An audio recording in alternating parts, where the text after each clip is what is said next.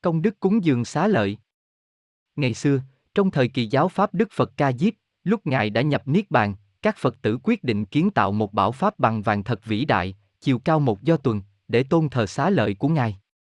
Thuở ấy, có một tín nữ ngoan đạo.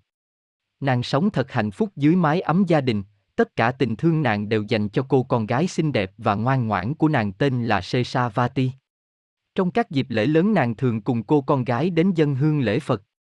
Một hôm đến chùa thấy thợ bạc nấu vàng cho chảy ra, rồi đúc thành từng viên gạch một, cô con gái lấy làm ngạc nhiên hỏi mẹ. Thưa mẹ, thợ bạc đúc vàng thành viên gạch để làm gì? Người mẹ đáp. Người ta đúc vàng thành gạch, xây cất bảo tháp để tôn thờ xá lợi của Phật.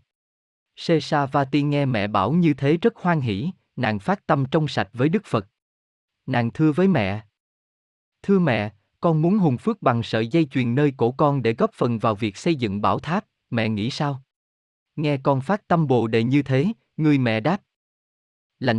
Lành thay, thật quý báu, mẹ vô cùng hoan hỷ trước sự phát tâm của con gái yêu quý của mẹ. Nàng liền đem sợi dây chuyền đến hùng phước. Kiếp đó, khi nàng lâm chung, nhờ phước báo cúng dường sợi dây chuyền để xây bảo tháp, nàng được thọ sanh vào cõi trời, hưởng lạc thú nơi tiên cảnh. Đến thời giáo pháp Đức Phật Thích Ca Mâu Ni, nàng giáng trần thọ sanh trong xứ Na Lan Đà tên là Sesavati.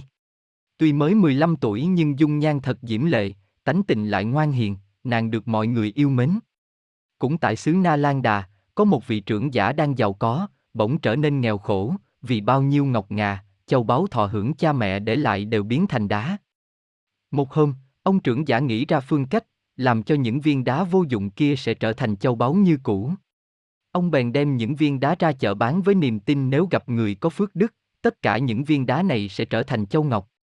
Ngày kia nàng Sesavati vâng lời mẹ, đi chợ mua dầu. Khi bước vào chợ, cô trông thấy một gian hàng trưng bày toàn vàng bạc châu báu chiếu sáng rực rỡ. Sesavati bước đến gần để xem cho kỹ và ngạc nhiên cô hỏi người chủ hàng. Thưa ông chủ, vì lẽ gì mà ông đem vàng bạc, ngọc ngà chất đống trên sập này như vậy?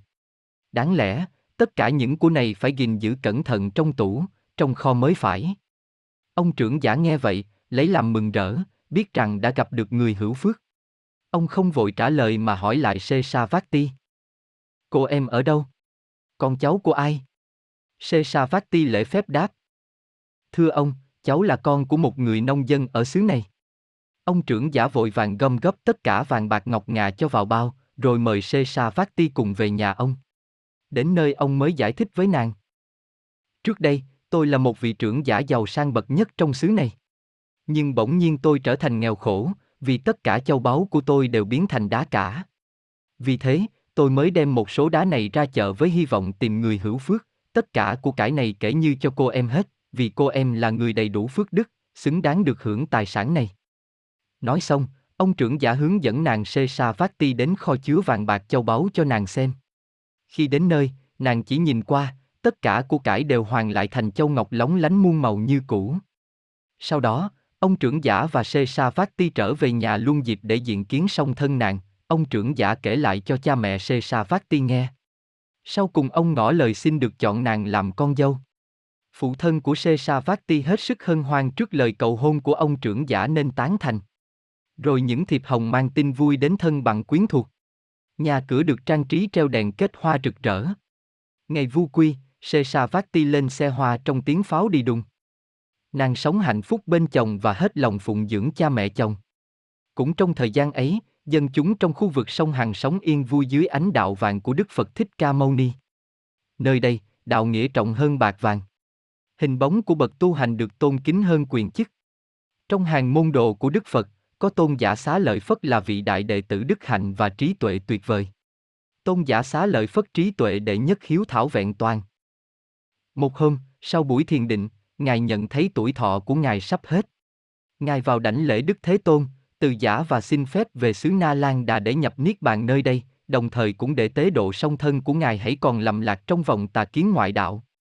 Về đến Na Lan Đà, Đại Đức Xá Lợi Phất sau khi thức tỉnh được song thân trở về với chánh pháp, nương tựa dưới bóng mát Phật, Pháp, Tăng, Tôn giả liền nhập Niết Bàn ngay trong phòng mà Ngài đã chào đời.